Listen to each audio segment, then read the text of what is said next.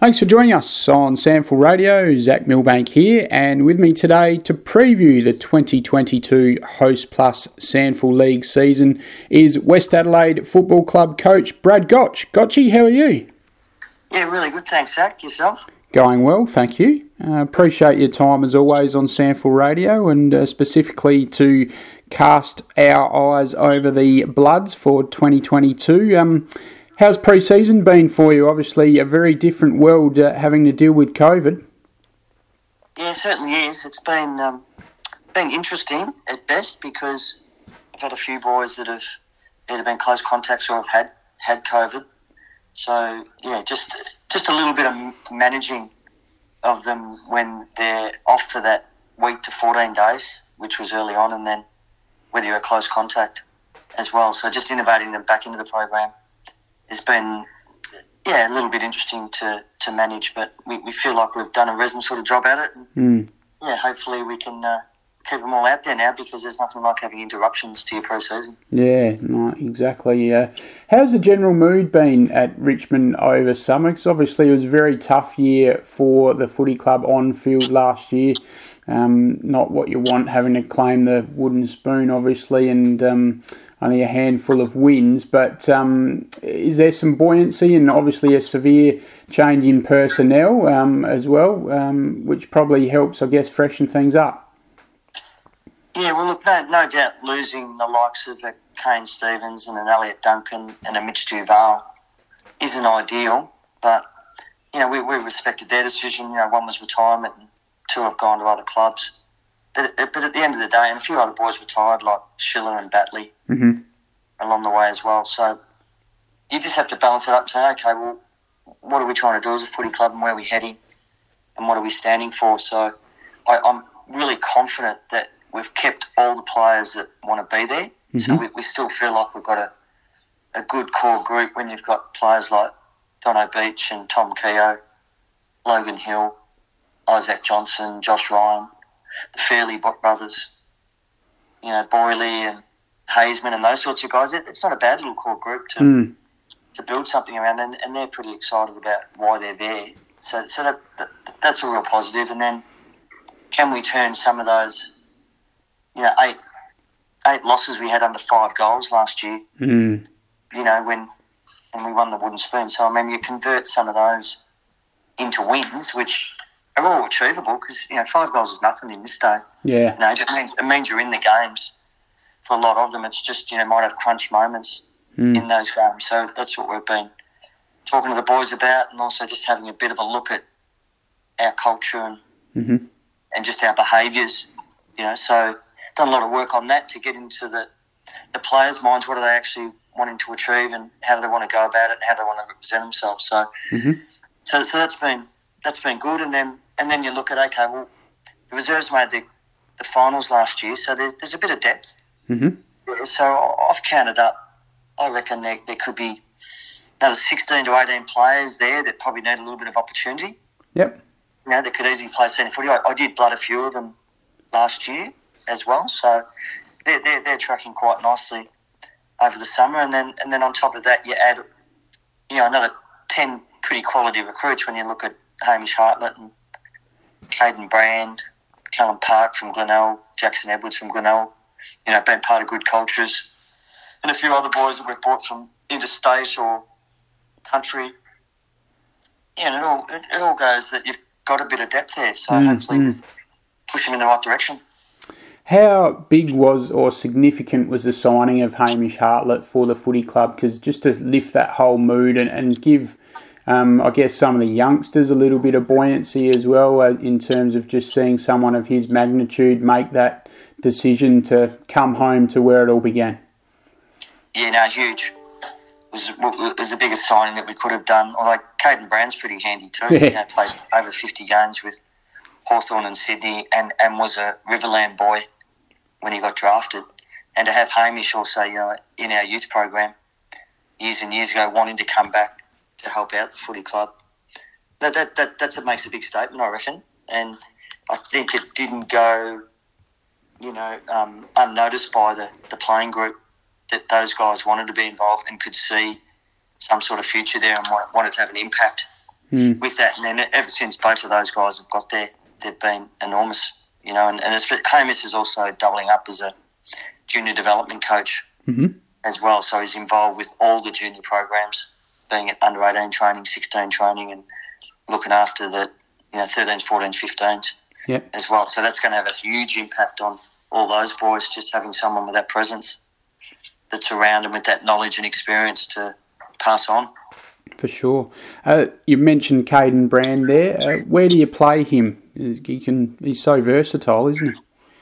Yeah, well, we, we clearly needed support for Josh Ryan down back, we felt. Mm. Um, Pat Levicki did admirably, admirably in the early parts of last year, and that's when we were looking all right. And then Paddy got injured, and we never sort of were able to replace that tall defender. So yeah. I think he's going to be really handy.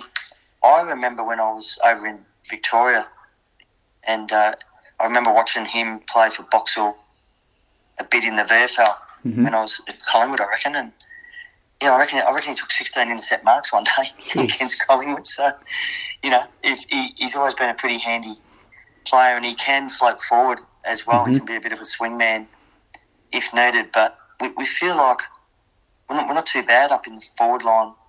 You know, with the likes of a Harry Lemmey coming through at 18 years of age, and, Yep. and also you know Hamish Allen that's only 21. Mm, mm.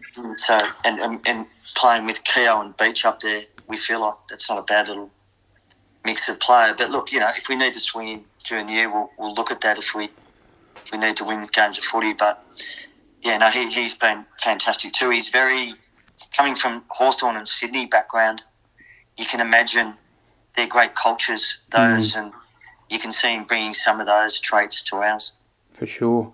Uh, you touched on him there, Harry Lemmey. There's obviously going to be a lot of attention on him, um, almost similar to Jason Horne-Francis playing with South Adelaide uh, last year, and obviously he's ended up going at number one in the AFL draft. And Harry, bit of speculation, he'll be uh, not necessarily number one, but uh, pretty high up depending on how he goes. Um, you must be delighted to um, have the services of him at your disposal at league level this year. Oh, we certainly do, and just what a quality young man he is. You know, he he, he just leaves no stones unturned, and just wants to be the best version of himself, and also playing real team footy as well. And like he's adding different like traits to his game as well. Now he's sort of building on, say, he's you know contested marking and his tackle pressure. You know, so he's trying to play the modern game Mm. more, which is quite astounding for such a young man and such a big man. Like he's only 200 centimetres Yeah. tall, and he, he runs as good as any of the guys around. You know, in the forward line hmm um, for such a tall forward. You know, he's got a great work ethic and work rate. So yeah, really excited. But I suppose just got to be careful too with the expectation on him. So we'll just Yep. we'll just manage him along depending on how it's all looking. And naturally, there's some pretty good defenders he's going to come up against. I know in Mm. his second game last year, he came up against you know Durden and, and also Proud. Yeah. They've got another the two best probably defenders in the comp. And I think the week before he might have caught Port Adelaide with Tom Clurey. yeah, so, he did. Yeah. Yeah. You know, so he's getting some good initiation into the into the fold, but he doesn't seem to get flustered by that. Mm. just all he'll do is use as a as a learning experience. But I also see him as one of many under eighteen boys that are Mm. sort of coming through the system. Under 18s made the preliminary final last year, and someone like Kate Kennedy has really impressed us. Hmm You know, just missed out on draft, so we'll give him every opportunity. There's Kobe Ryan's still under 18; he's only 17. Yeah. We played him in a practice game against Norwood the other week, and he, he didn't look out of place. But whether we need to rush him through the season because we've got some other other guys that are come into the fold that are looking okay as well, Mhm. which we need to give opportunity to early in the season. Yeah, for sure.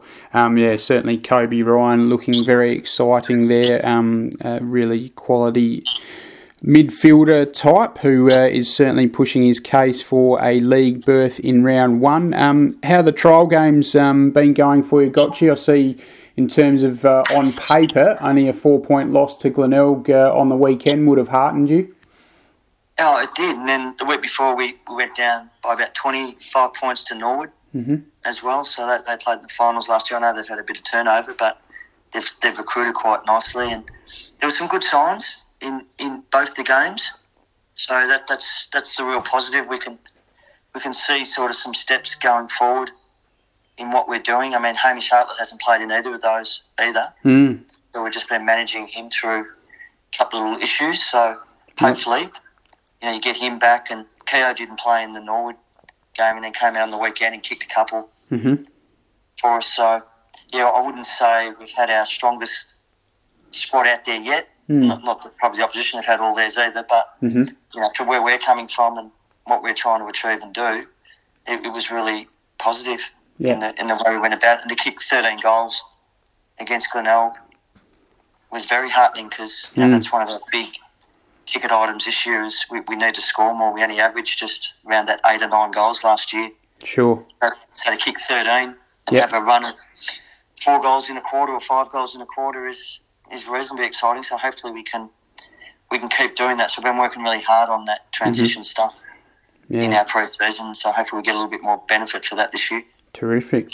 Um, uh, just having a quick look at West Adelaide's fixture for 2022 and some highlights. Uh, starting the season against Sturt at home at High Hisense Stadium there under lights will be a beauty. And then uh, yeah, a couple of road trips for you. You're playing as the away team against North in Port Lincoln in round four. And then round seven, uh, there's been plenty of. Um, uh, promotion regarding the Russell Ebert tribute match, and uh, why not too? Because it's a fantastic initiative of West Adelaide and Port Adelaide to come together and honour the great man in Loxton, where it all began for him.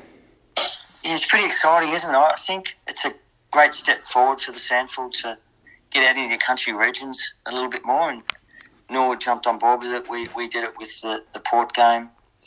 And yeah, so that's really exciting. Uh, the boys are looking forward to that to get to get out to those places and promote the game.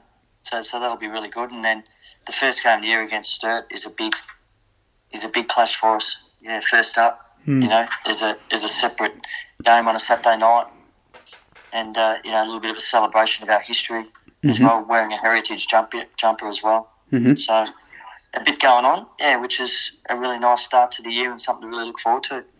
Certainly looking forward to it. It's not far away now, Gotchi, that is for sure. And we do appreciate your time on SANFL Radio and wishing you and the West Adelaide Footy Club all the very best for the 2022 Host Plus SANFL League season. No worries. Thanks a lot, Zach. All the best, mate.